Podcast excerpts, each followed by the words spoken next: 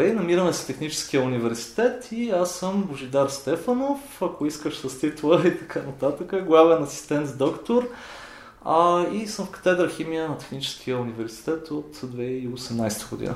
Тя, моята история много накратко а, е следната, въпреки че е доста сложна история. А, аз всъщност не съм искал да се занимавам с наука и по случайност преди 15 години попаднах в Софийския университет и завърших там а, компютърна химия. Беше за първи път се предлагаше тази специалност.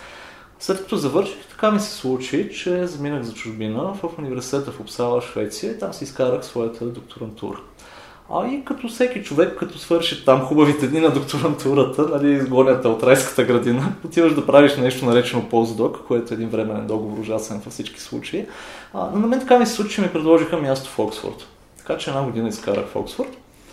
А, и след това, а, тъй като просто толкова бях натоварен с... А, на мен ми се застъпиха и дисертацията, и заминаването за Англия, и постдока. Проекта беше кратък, адски много неща трябваше да се направят там. Наистина бях адски уморен, върнах се в, в София с идеята просто да си почина няколко месеца и да потърся нова работа.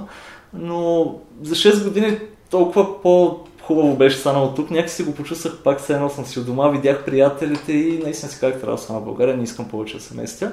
А, така че лятото тогава, на 2017 година, реших да си потърся някаква работа в България, като много държах да е научна работа.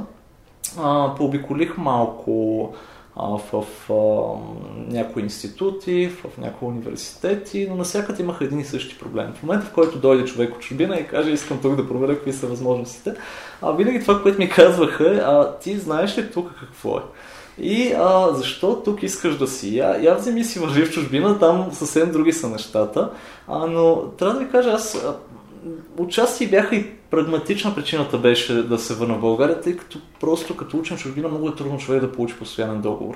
А аз просто щях да бъда обречен на това на всеки две години да се местя на ново място, почвам нов проект, а, да трябва да навлизам в него, да разработвам апаратура и след това, когато се свърши, всичко остава зад мен.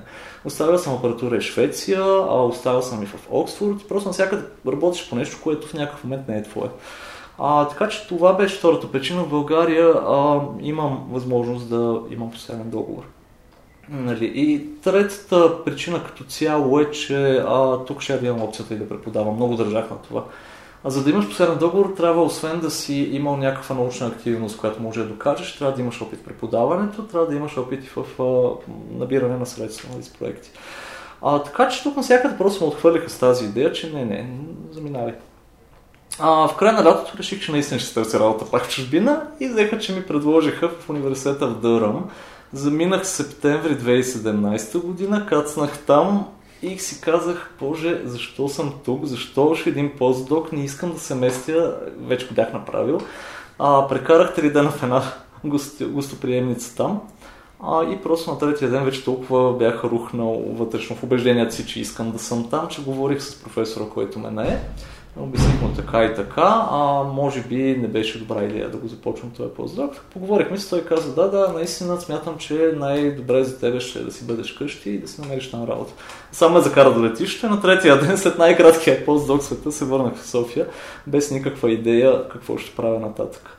И трябва да ти кажа, че когато се върнах, погледнах през прозореца вкъщи, аз живея в общи купел, виждам едни панелки на заден фон, отпред и нови блокове и просто се разревах, защото виждам пак тия панелки и просто много щастлив да съм се вкъщи, че не съм там някъде. А, и а, всъщност това, че заминах и се върнах, а, доведе и до причината съм тук техническия. Написах в LinkedIn, бях вече си навсякъде разписал, почвам нов постдок, университета Дърм. Проектът беше много готин, между другото. Проектът беше а, за разработка на материали за събиране на вода от въздуха.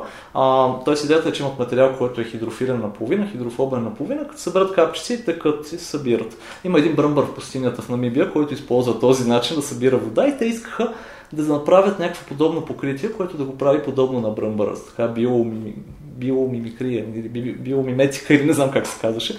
Но част от проекта беше, че трябваше да отида в Намибия, за да работя там Fieldwork и просто си представя как с един джип там ще порез пустинята и наистина това беше причината да го избера. Но как че да е.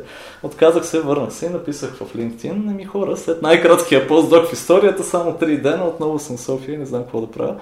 И тогава това, което ми помогна беше, че се познаваме с доцент Лидия Гълбова. Аз често казвам, не знаех, че работи в технически, познавах я само по край FameLab. А, тя ми написа, знаеш ли, Боже, тук имаме една катедра химия, ще ги попитам дали не им трябват хора. Два дена по-късно се срещнах с доцент Боряна Цанева, с която ще се видите скоро. И когато се срещнахме и си поговорихме, пак го имаш това лекото, нали, тук, нали, знаеш как е, то знаеш колко преподаване, знаеш. По-скоро тя ме предупреди за това, че тъй като имаме много студенти, наистина много студенти имаме. Есента аз имам сега 20 групи по между 12 и 15 човека, значи събирам на година по 400 човека минават през мен на упражнения. А, и да, това ме предупреди, че някои хора малко от тази рутина е, има проблем. Аз толкова ми хареса преподавам, че не ми беше проблем.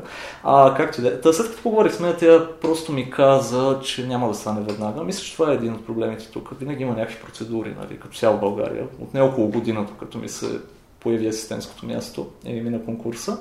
А, така че поработих в един завод. За една година беше страхотно, между другото. А, няма да казвам кой е, но ходих по разни такива площадки с трансформатори на електроцентрали и такива подстанции. Съм се катерил по трансформатори с един гащеризон в един пек с каска и точа масло там. Нали, за човек, който е бил в Оксфорд, си представяте, че това сигурно му е под нивото, ама аз адски много се забавлявах. В Перник в един голям завод съм се катерил на един трансформатор, който висеше сигурно на 50 метра във въздуха и трябваше по една маса да допълзя до него. Така че приключение от всякъде една година страхотна беше. И така, от 2018 година съм асистент, от тази година вече съм и главен асистент от пролета. Преди няколко дена ни връчиха дипломите и много страхотен момент е да съм техническия, тъй като навършихме 75 години преди а, около седмица. Страхотно, първо. а, кое може повечето хора, включително и аз, ще се запитат, добре, смисъл, как така технически е по-добре от Оксфорд или Швеция? А, да кажеш, поне, да кажем, плюсовете там и плюсовете тук, които са. А, аз просто ще започна с това, че... Да минусите, не? Не, не, аз искам да кажа с това, че къде е по-добре, къде е по-зле, това изобщо няма абсолютно никакво значение и даже не мисля, че мога и да го ам, околичествя.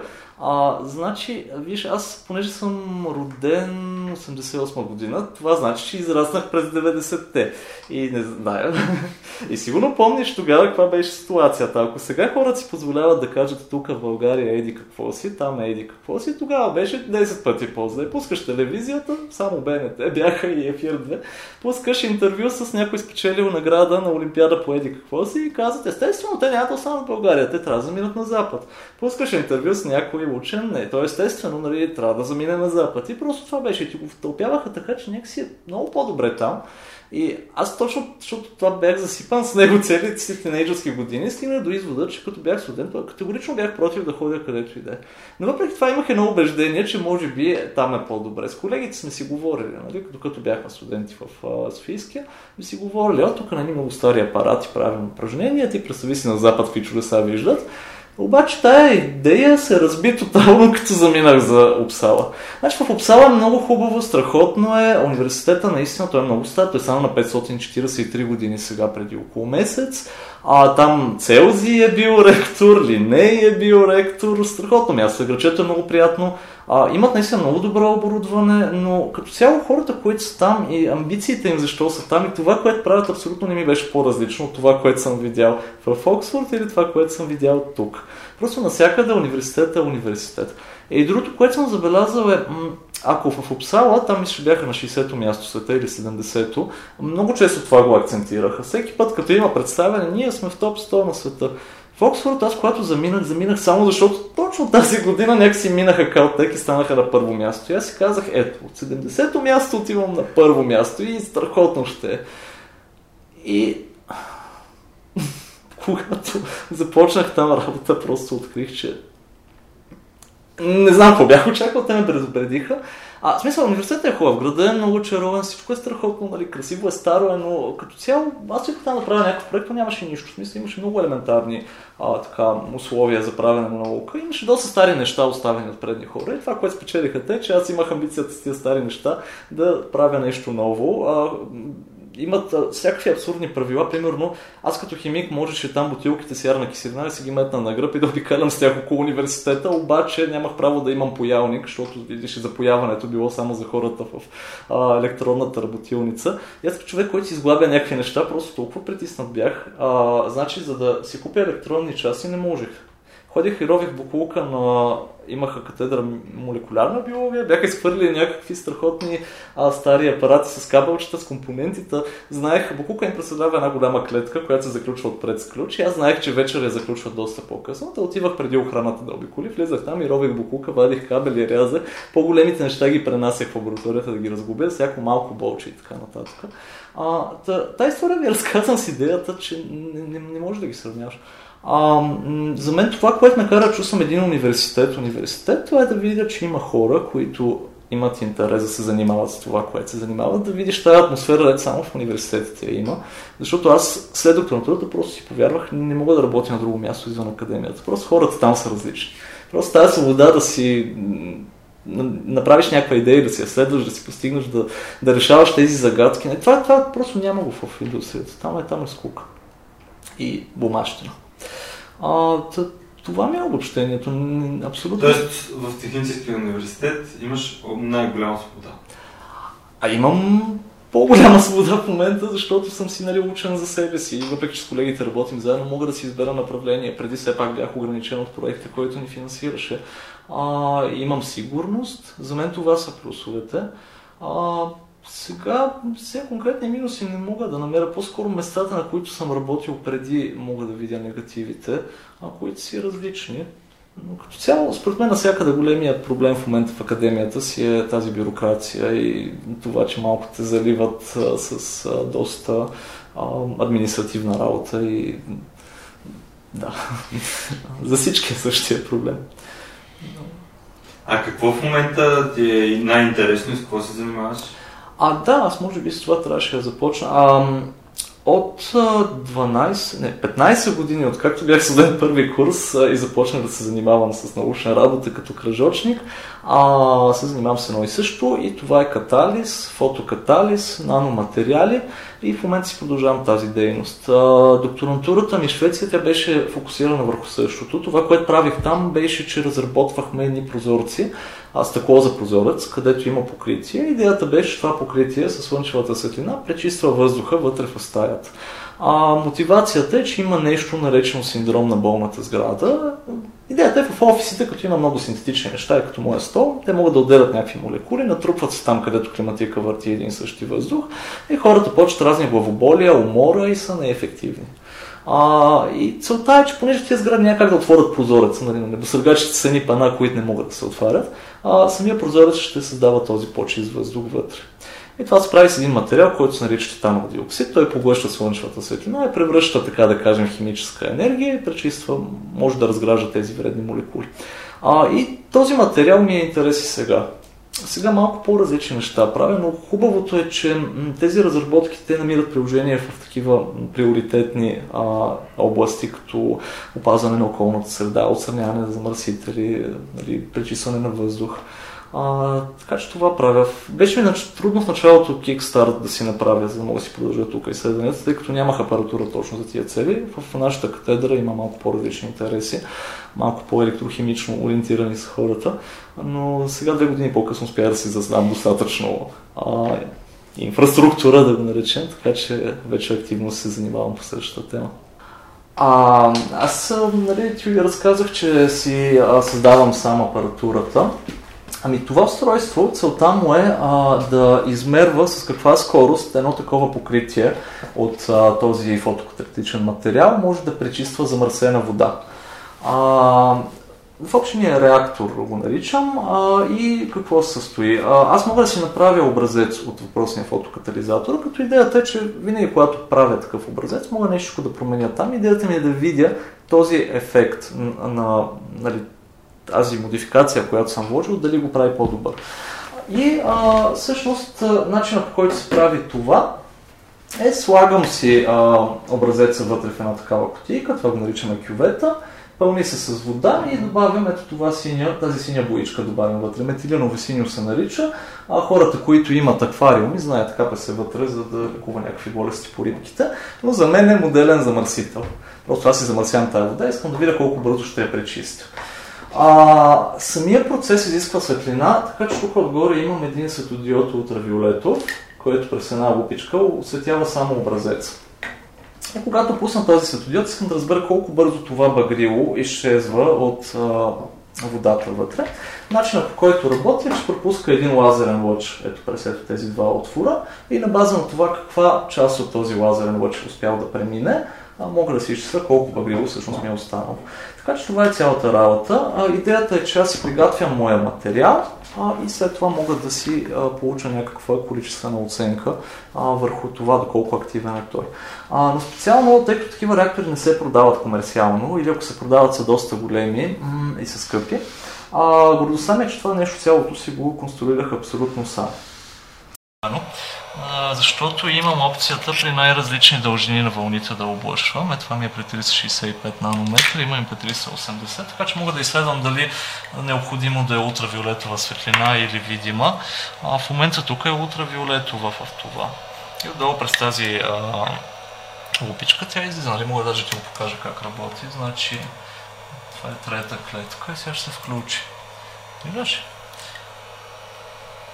А, така че идеята е, че тази светлина ултравиолетовата, като активира този образец, той почва да се пречиства водата. Нали? Аз пускам да видя колко бързо става това. А, така че сега ще го спра. Сега а, рестартирал съм бъркалките, защото някога малко запецват. Сега вътре ще сипя водичка. Значи това ми е вода, чиста дестилирана. Това бърмчено да не те притеснява. Значи слагаме дестилираната вода вътре. И сега вътре ще сложим едно ето такова покритие. Тук имаме титанов диоксид. Нещо малко червене, като го погледнеш по тъгъл, защото е направен на много-много малки дупчици отгоре. И идеята е, че така му е по-голяма повърхността. Това го пускаме вътре в тази вода.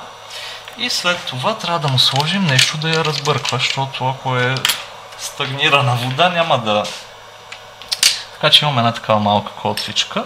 Сега тук, като съм без ръкавици, не е много красиво, но както и да е. И сега виж как ще се завърти вътре, ще почне да се разбърква. И сега идеята е, че искам да добавя и този замърсителя, това, което ще изследвам колко бързо се а, разгражда. Така че виж сега, като му дам е тази команда за 001, то ще ми нулира тук. Виж, лазера премигва вътре. Виждаш ли Светка? И сега съм го нулирал. И когато добавя вече и багрилото, то си го разбърква там, сега мога да му дам да ми измери колко, е, колко багрило имаме. И аз съм сложил около 1 ppm, така че трябва да ми изкара нещо около единица. Еш 1,06. Сега ако пусна а, UV лампата, и изчакаме някакво време, това ще ще почне да намалява. Така че тук малко примитивно работя през терминала, обаче нямах време. Виж как посиня повърхността, защото почва да дърпа багривото от разфора. Така че сега това е добре да се седи на тъмничко тук.